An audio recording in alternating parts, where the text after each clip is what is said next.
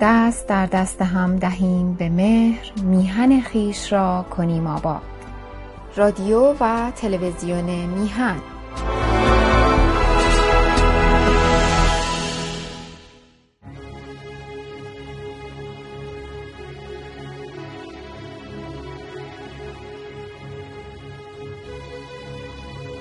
بناهای آباد گردد خراب. ز باران و از تابش آفتاب.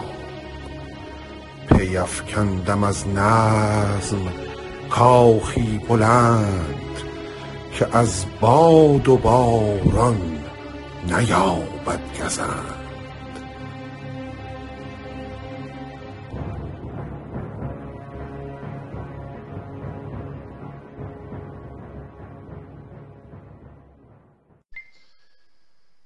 نام خداوند جان و خرد کز این برتر اندیشه برنگذرد. عرض درود و سلام و ادب و احترام دارم به پیشگاه یکایک شما بینندگان و شنوندگان گرامی رادیو و تلویزیون میهن. به شما ایرانیان در سر سر جهان به ویژه در میهن عزیزمان ایران. خب عرض می شود که چندی هست که مردمان به پا خواستند و بر علیه این رژیم اهریمنی رژیم زحاکی برخواستند قیام کردند. مخلص هم راستی را آن که نه تحلیلگر سیاسی هستم نه دانش این کار را دارم نه تجربه این کار را دارم. این چاکر کمینه تنها کوشنده فرهنگی هستم. به واسطه اون علاقه دیرین و دوری که در ما بود از اوان کودکی به واسطه آنچه که از محیط خانواده آموختیم در ما نهادینه شد این مهر به ادبیات و تاریخ ایران زمین فرهنگ ایران کهن در ما همیشه جوشید و بالید. بنابراین اگر اینجا مطلبی چند به واسطه اهمیت موضوع عرض می کنم بحث کارشناسی نیست. مخلصم هیچ گونه ادعایی ندارم. تنها نقطه نظر خودم رو به خدمت شما نازنینان معروض می دارم دوستان یاران سروران ارجمندان هم میهنان شیر زنان و شیر مردان این رژیم افتادنی است. این رژیم همین حالاش هم افتاده. مردم ایران را هرگز نتوانسته اند تا ابد در بند کنند. اینها به پا خواستند. شما نمی توانید بر سر زن ایرانی لچک کنید. گرچه روزی چند به زور اما این ابدی نخواهد بود. نه ازلی بوده است نه ابدی. هرگز کار با زور درست نمی شود. اما من از چه رو عرض کردم این رژیم افتادنی است؟ برای اون که پایه های این نظام اهریمنی بر دروغ استوار است و ظلم و ستم ذرت المسقالی راستی در نهاد اینها نیست. از بام تا شام دروغ کار دیروز امروزشون هم نیست 1400 ساله که دارن دروغ میگن. این حق رو بنده تازه کشف نکردم از عبدالله ابن مقفع گفتن تا حکیم فردوسی تا شیخ ابن سینا تا زکریای رازی تا بگیرید بیاید به همین امروز که برسیم به مرحوم کسروی. مهندس بهرام مشیری و دیگران و دیگران و دیگران. اینا چیزی نیست که بنده تازه فهمیده باشم. پیش از من و بیش از من پرداخته شده است. گذاب عرض نمی کنم خدمتتون. این را که به خدمت شما معروض می دارم شیخ و رئیس ابن سینا. حال سخن در سخن می رود. این رو مجبورم که اینجا خاطر نشان کنم خدمت شما. خب دانسته است که ابن سینا به قرن چهارم میزیست. هم دوره بوده است با استاد ما استاد توس بله. مردی بود دانشمند فیلسوف. فرض بفرمایید این آقا در سن شش هفت سالگی اونقدر نابغه بود که از ملای شهر می‌پرسه به چه کار بوده است ایزد منان؟ پیش از آفرینش.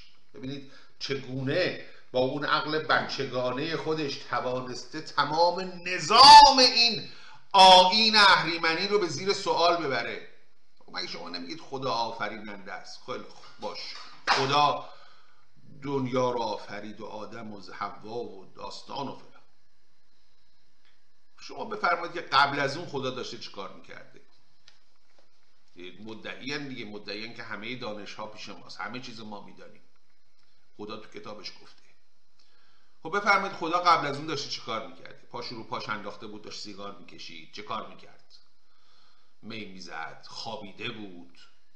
به چه کاری مشغول بوده است؟ به چه کار مشغول بوده است پیش از جهانداری؟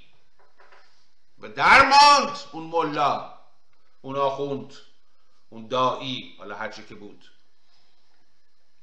و بعدها کتاب تفسیر جلالین به دست ابن سینا افتاد. این تفسیر جلالین که به خدمت شما عرض می کنم کتابی است که به فاصله دو قرن بعد از پیغمبر نوشته شده. در واقع به کمترین دروغ و خرافه آلوده است. برای اینکه فاصله زمانیش زیاد نیست. فرض بفرمایید فرض بفرمایید دوره خمینی گجسک را ما همه به چشم خود دیده ایم. به چشم خود دیده ایم. این چیزی نیست که قصهش رو شنیده باشیم تو تاریخ خونده باشیم بگیم آقا جاشو ممکنه دروغ گفته باشن. خیلی بگیم به پوست و گوشت و استخوان لمس کردیم. آنچه در دوره خمینی بر ما رفت. یا وقتی فرض بفرمایید پدر بزرگ مخلص که خدایش رحمت کناد می نشست و از رضا شاه و محمد رضا شاه و احمد شاه قاجار می‌گفت خب اینا رو به چشم خودش دیده بود. یعنی من به عنوان شنونده می‌تونستم گمان این ببرم که سخنان ایشون مستند است دست اول است. بله؟ بنابراین هرچه این فاصله زمانی ما تا اون حدیث تاریخی تا اون واقعی تاریخی کمتر باشد می‌توان گمان به این برد که کمترین آلودگی رو به دروغ و خرافات داشته. خب این چرا که عرض کردم کتاب تفسیر جلالین یا جلالین به قول ناخوندها به فاصله دویست سال بعد از پیغمبر نگاشته شد. حکایت معراج را چنین آورده در اون تفسیر. که شبی خب پیغمبر خوابیده بود روایت است که در منزل امهانی و جبرئیل آمد و رسول مهربانی ها رو بیدار کرد و گفت پاشو بریم عرش اعلا خدا باز کار داشت و پیامبر روایت می کند که من برخواستم و عبا بردوش کردم و آمدم از در بیان بیرون گوشه عبای من اصابت کرد به کوزه آبی که در اتاق بود. و این کوزه آب واژگون شد. 1400 خب، سال پیش آب در صحرای سوزان عربستان از طلا گرانبهاتر اگر نبوده باشه جای تعجب است. بنابراین وقتی کوزه آب واژگون شد طبیعی ترین کار رو رسول می‌خواد انجام بده. میگه خم شدم که کوزه آب رو سرپا کنم که جبرئیل هی زد ای محمد چه می‌کنی؟ وقت تنگه. رها کن کوزه رو بیا بریم. ما هم گوش کردیم حرف گوش کردیم با جبرئیل از در آمدیم بیرون دیدم بر آستانه در چارپایی است. به اسم براق معروف شده از این چارپا. از شطور کوتاهتر از استر بلندتر. توصیفش هم که چهار سمش به طرف بیرون و چهار تا بال داره. دو تا جلو دو تا عقب. با جبرئیل دو ترکه سوار این خرفرشته شدیم و پر کشیدیم.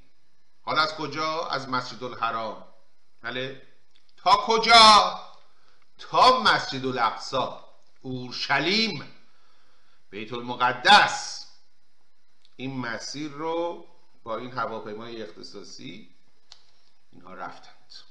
خب. آنجا فرود آمدیم و دیدیم به 124 هزار پیغمبر. اینا در تفسیر جلالی نامده ها. اینا رو از خودم در نمیارم. آنجا آمدیم دیدیم 124 هزار پیامبر ایستادند. منتظر که یا محمد کجا بودی بیا ما می‌خوام دو رکعت نماز به امامت تو بخوانیم.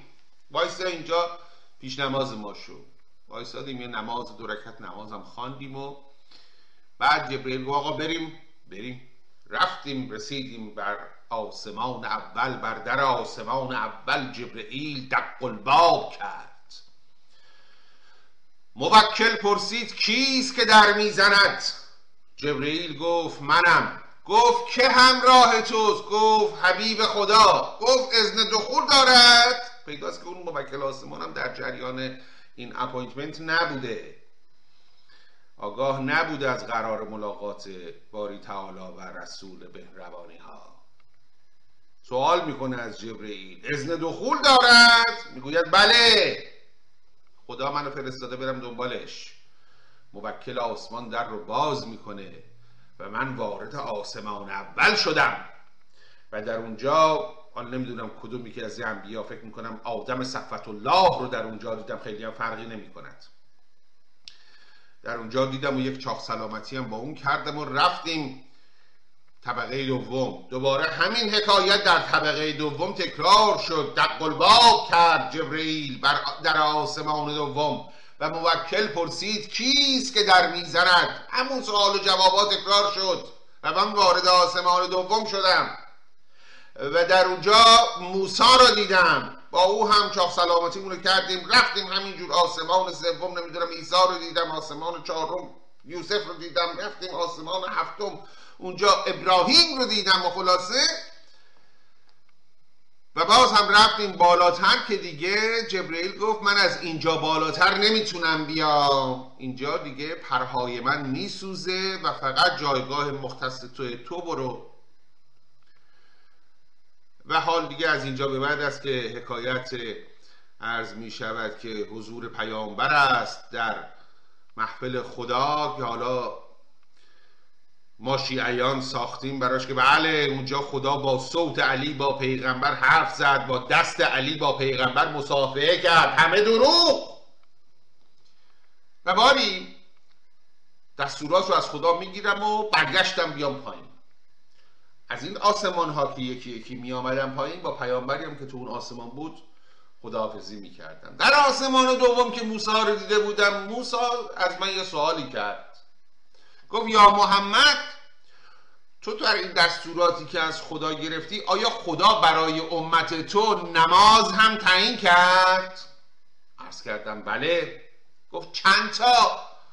گفت پنجاه نماز در روز. موسا یه نگاهی کرد گفت یا محمد پنجاه نماز به نظر خودت زیاد نیست. مردم نمی‌خونن ها. برو به نظر من برگرد و به خدای موضوع رو بگو و بگو قدری کمترش کنه پنجاه نماز بار زیادی بر دوش مردم. یه ذره فکر کردم دیدم راست میگه این موسا بعدم نمیگه خیلی زیاده. پنجاه بار مردم در روز نماز بخونن. زیاد بذار بریم کمترش کنیم. رفتیم بالا دوباره این مسیر رو برگشتیم رفتیم بالا نزد خداوند و خلاصه کمش کردیم و برگشتیم اومدیم پایین. دوباره اونجا تو آسمان دو موسی من گفت چه کردی یا محمد؟ گفت تخفیف گرفتم چند تا شد؟ گفت شد 45 تا. گفت یا محمد 45 تا هم زیاده مردم نمی‌خوانند. مجددا تاکید می‌کنم. به نظر تنز و فکاهی میاد. اما اینا رو بنده از خودم نساختم ها اینا تو کتاب تاریخ اسلام نوشته شده. اگر از تعصب رگ گردن به بیرون می‌زند یقه مورخین رو بگیرید. باری.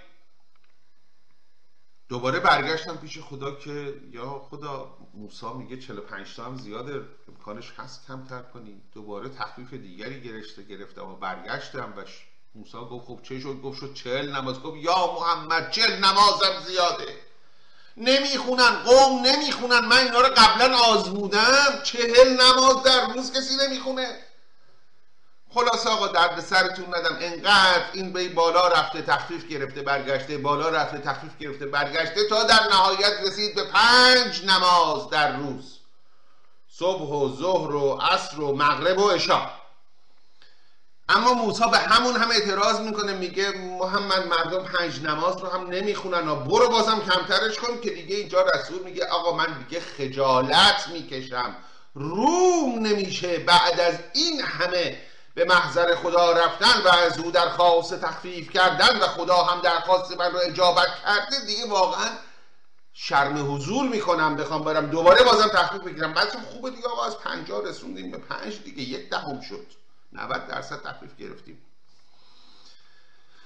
و در نهایت با همین پنج نماز قائله خاتمه پیدا کرد و ما دوباره رسیدیم آسمان اول و اونجا دوباره سوار همون خرفرشته شدیم و برگشتیم از اورشلیم به مسجد الحرام اونجا وقتی در خونه رو باز کردم رفتم تو دیدم اون کوزه آبی که در آغاز کار عبای من به این کوزه گرفته بود و این کوزه واژگون شده بود هنوز قطر آبی بیشتر از اون خارج نشده و من توانستم بلافاصله این کوزه رو سرپا کنم و از حرام و هدر شدن آب جلوگیری کنم.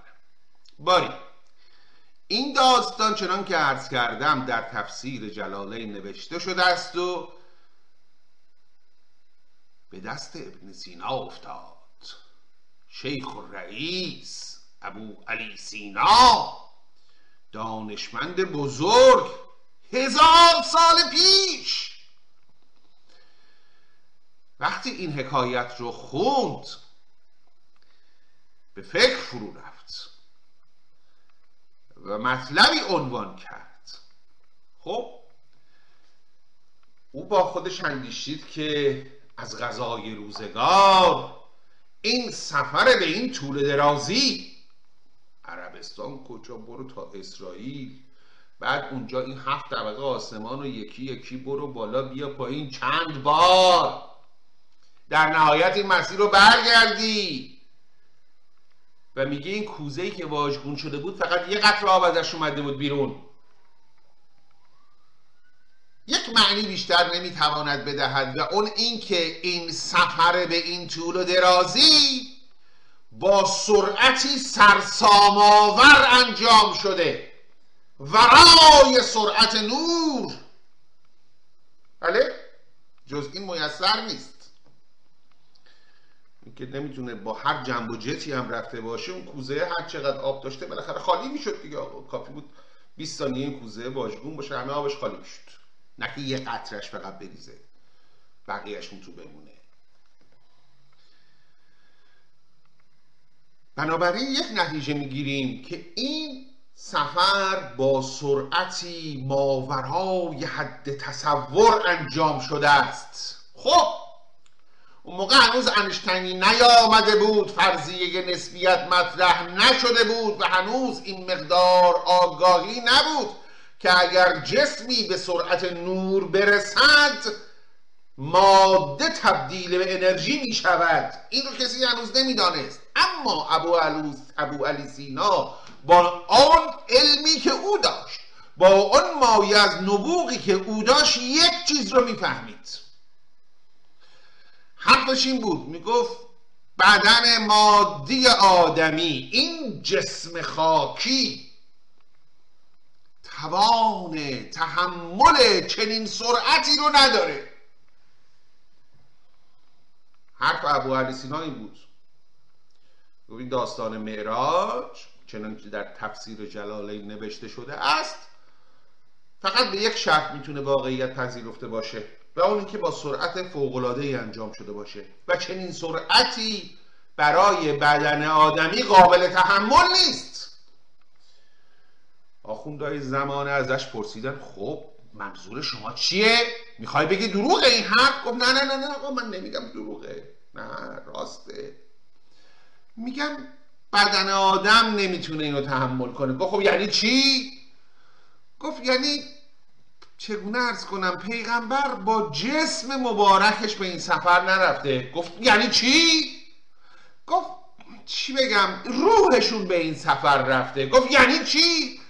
گفت یعنی در عالم رویا این سفر رو انجام داده گفتن یعنی چی؟ گفتن خب یعنی خواب دیده یحتمل خواب دیده پیامبر گفتن بگیرید بکشید این کافر دهری را. یه زمانی این سریال ابن سینا رو در همین تلویزیون نظام پربرکت نشون می‌دادن. اگه خاطر عزیزان باشه در همون مرحوم زنده یاد که به تازگی فوت کرده امین تارخ نقش ابو علی سینا رو بازی می‌کرد. از عجایب روزگار و که چه تقارانی پیدا کرد با این برنامه ای ما. خدایش رحمت کناد.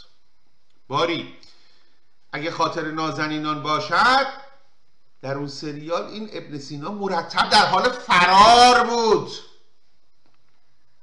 همش داشت فرار می‌کرد. از چی داشت فرار می‌کرد؟ از حکم ارتدادی که آخوندا بهش داده بودن. سر همین ماجرا. تو میگی پیغمبر خواب دیده؟ نخیر رسول ما با همون عبای مبارک با همون نعلین مبارک با همون جسم شریفش به این سفر رفته. تو کافری که داری این حرف رو می‌زنی. و باز هم شاید خاطر عزیزان باشه در کتب دبیرستانی ما بود. یک رباعی بود منصوب به ابو علی سینا که بسیار مشهور است. که فرموده کفر چمنی گذاف و آسان نبود. محکمتر از ایمان من ایمان نبود. در دهر چو من یکی و آن هم کافر. پس در همه دهر یک مسلمان نبود هیچ موقع ما نشستیم فکر کنیم که اساسا ابن سینا برای چی میبایستی یه همچین ربایی رو گفته باشه؟ مگه کسی به او تهمت کفر زده بود؟ بله! به او گفتن کافری! چرا؟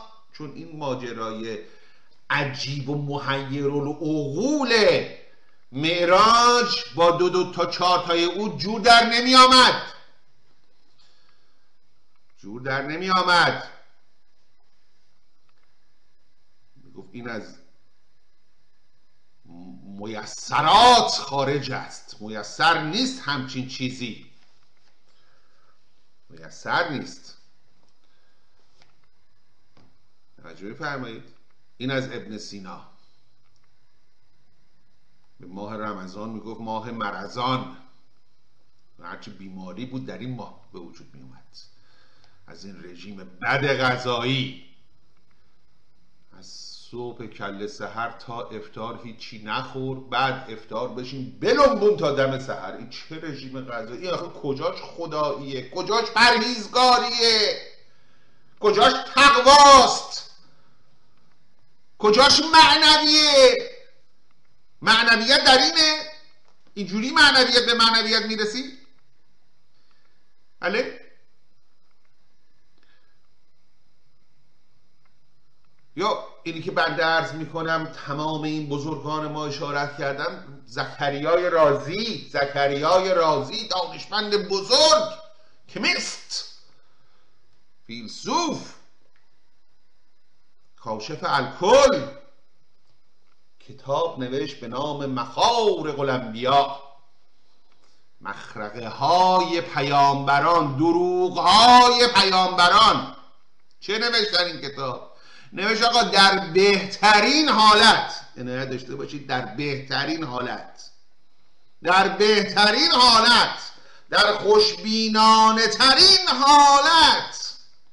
این پیامبرانی که ادعای ارتباط با آسمان می کنند دیوانگانی بیش نبودند. عقل سالم نداشتن دیگه. وگرنه کسی نمیگه از آسمان جبرئیل به من نازل شد. کی این آسمان شکافته شد و جبرئیل به تو نازل شد؟ چرا هیچ کس ندید؟ چرا دیگه به کسی نازل نمیشه؟ تا زمانی که نوشتار نبود اینا نازل می شدن بله همچین که تاریخ نویسی شد دیگه جبرئیل هم نازل نشد. اینطوره؟ بنابراین او نوشت زکریای رازی که در بهترین حالت اینایی که ادعای ارتباط با آسمان می‌کنند دیوانگانی بیش نیستند و در بدترین حالت شیادان و کلاه بردارانی هستند که می‌خوان برای مردم وهم و واهمه و ترس ایجاد کنن و از اون وهم و واهمه سوء استفاده کرده بر اونها حکومت کنن حکمرانی کنن به امیال خودشون برسن. می‌دونید چه کردن باش با همون کتاب انقدر بر سرش کوفتن تا کور شد. و بعدم نسخه های اون کتاب رو آتیش داره امروز چند خط از اینها به دست ما رسیده. کتاب که چه ارز کنم صفحه که چه ارز کنم چند خط برای ما باقی مانده. اونم از اینکه یکی آمده نقل قول کرده از او در کتاب خودش. نه که از اون کتاب از سوزون در چیزی باقی مانده. خیر. مثلا یه آخوند دیگه اومده گفته این رازی پدر سوخته چنین گفته است. و به این وسیله به ما رسیدی که او چه گفته است. و این عرض کردم این داستان این داستانه که این فقط و فقط بر دروغ استوار است بر خرافات استوار است بر بدآموزی استوار است. به ما گفته شد آخه فرض فرمایید یکی دوتا هم که نیست این داستان شفاعت. شفاعت. بله؟ آقا شما در شب آشورا حدیث دارید؟ ما فکر نکنید اینا رو من از خودم نمی‌سازم ها علامه محمد باقر مجلسی. علامه. اینا حدیث ها نوشته شده. اصول کافی. حیف کاغذ حیف قلم. باری. حدیث داریم که هر کس در شب آشورا بگرید یا بگریاند. یا خودش عشق بریسه یا دوزار پول بده به یا آخوندی بگه تو برو و از مردم یه عشقی بگیر یه روزه ای بخون. هر کس در شب آشورا بگرید یا بگریاند خداوند بهشت را بر او بایا می کند گارانتی کرده بهش گارانتی شد آقا.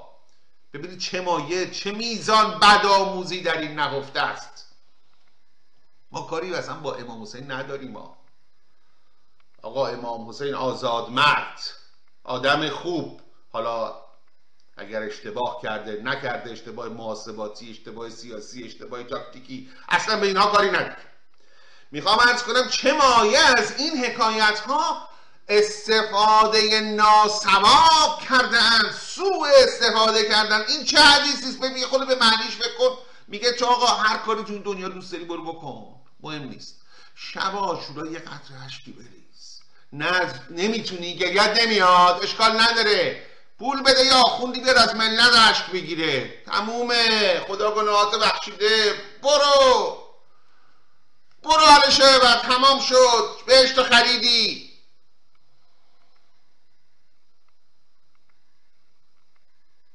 گرفتاری گرفتاری. برای همینه که عرض می‌کنم خب شما فکر کنید تا کی میشه با این دروغ سر پا موند؟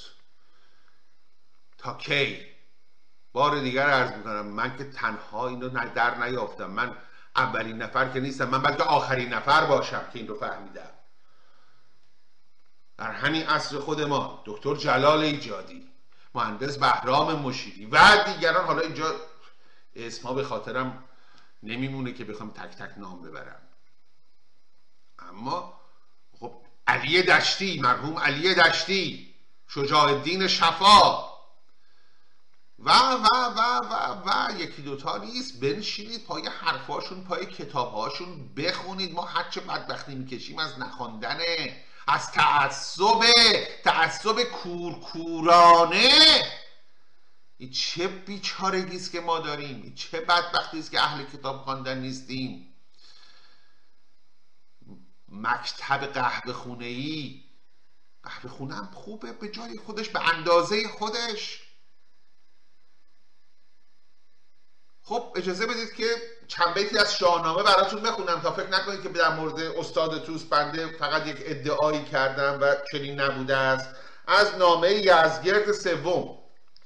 از زبان یزگرد سوم بشنویم راجع به این اهریمنان چه گفته. بخشی از نامه که یزگرد سوم نوشته است به عرض می شود استانداران خودش در توس در خراسان. نوشته است که همانا که آمد شما را خبر که ما را چه آمد ز اختر به سر از این مار خار من چهرگان. دوستان مدینه میگه ها. دوستان مدینه. از این مار خار من چهرگان ز دانایی و شرم بی بهرگان. نه گنج و نه تخت و نه نام و نژاد همی داد خواهند گیتی به باد چنین است پرگار چرخ بلند که آید بدین پادشاهی گزند.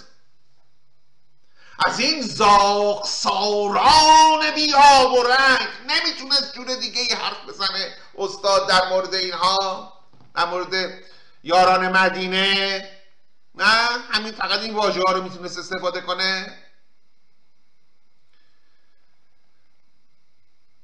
از این زاق ساران بی آب و رنگ نه هوش و نه دانش نه نام و نه ننگ. بدین تخت شاهی نهاده است روی شکم گرسن مرد دیهیم جوی. انوشیروان دیده بود این به خواب که از این تخت به پرا کند رنگ و آب. جدم انوشیروان چنین روزی رو به خواب دیده بود که این تازیان یورش میارن. حالا خواب جدش رو تعریف می‌کنه. چنان دید که از تازیان صد هزار هیونان مست گسست مهار گذر یافتندی به اروند رود. نماندی بدین بوم و بر تار و پود به ایران و بابل ز کشت و درود به چرخ زحل بر شدی تیر دود. هم آتش ببردی به آتش کده شدی تیر نوروز و جشن صده. از ایوان شاه جهان کنگره فتادی به میدان او یک سره. کنون خواب را پاسخ آمد پدید ز ما بخت گردن بخواهد کشید.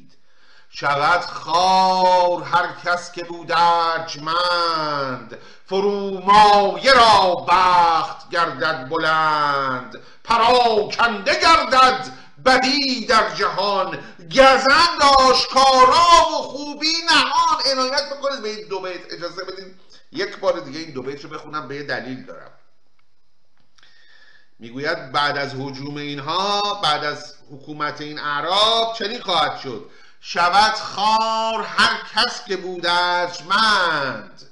فرومایه را بخت گردد بلند پراکنده گردد بدی در جهان. گزند کارا و خوبی نهان. خب اگر ما این کتاب رو با دقت یک بار از اول تا آخر خوانده باشیم بسیار پیدا می‌کنیم. ابیاتی دقیق شبیه همین دو بیت. در کجا؟ در داستان زحاک ماردوش. جالبه. این تقارب فکر می‌کنید اتفاقی بوده. فکر می‌کنید شانسی بوده. از غذای روزگار چنین شده. خیر عرض کردم. استاد روزی چهار بیت شعر می‌گفته. فکر می‌کرده. داره چه کار می‌کنه. یکی از دلایل جاودانگی این کتاب همینه. فکر پشتش بوده اندیشه پشتش بوده خرد پشتش بوده. خب در داستان زحاک ماردوش چه بود؟ موقعی که زحاک حکومت رو از جمشید می‌گیره و پادشاه ایران میشه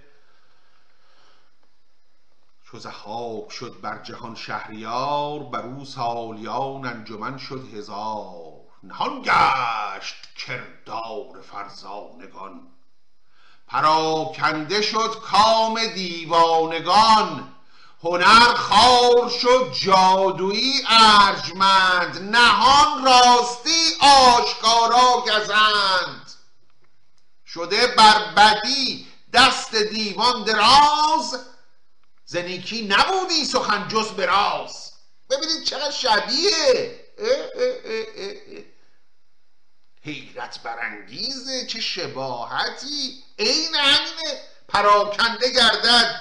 بدی در جهان گزند آشکارا و خوبی نهان. یا اون بیت شبت خار هر کس که بود ارجمند فرومایه را بخت گردد بلند.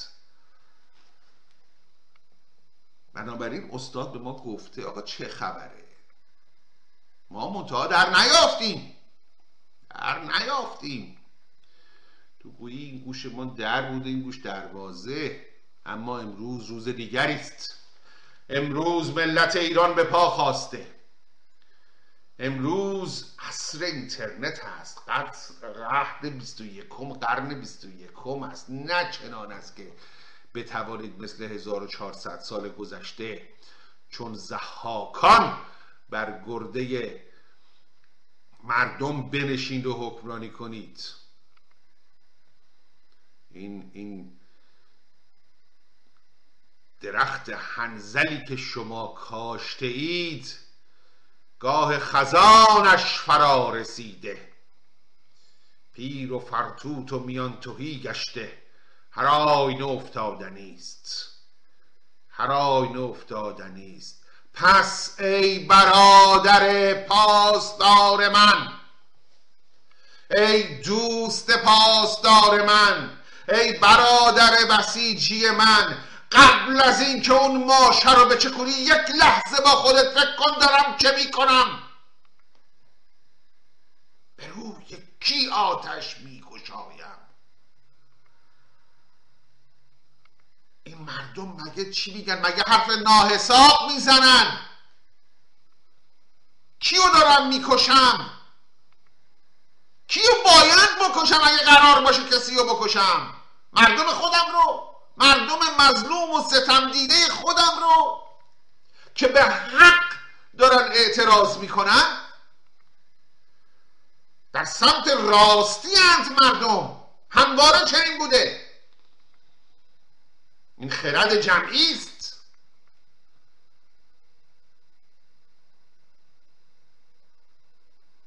اندکی صبر سهر نزدیک است. به پایان برنامه داریم نزدیک میشیم.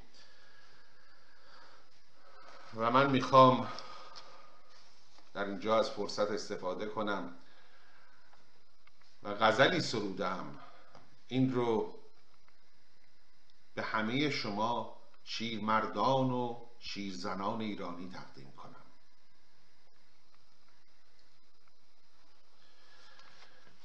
از قول این قوال ها و از فعل این دجال ها گردیده بدتر حال ها هم تیره تر احوال ها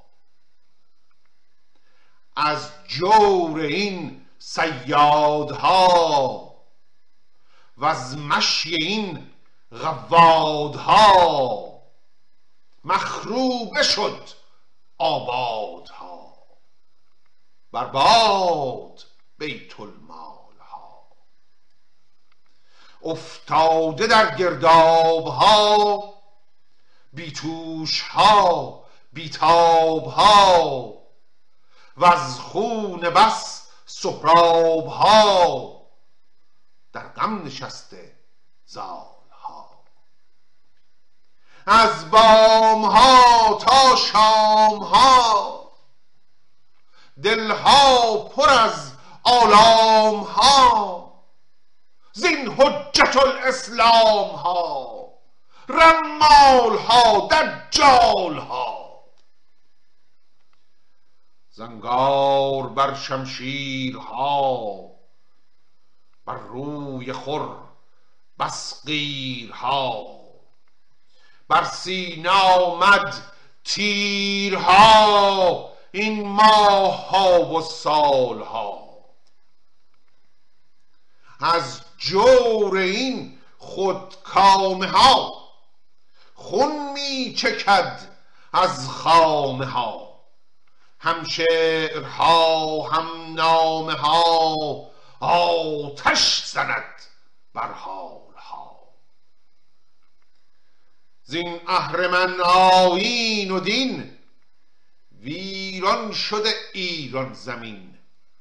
بگرفته جای فرودین شعبان رجب شوال ها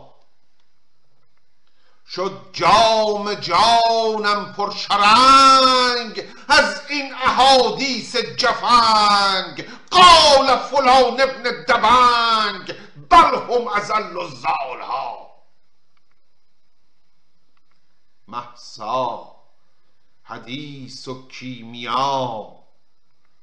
دیگر نوید و پوریا.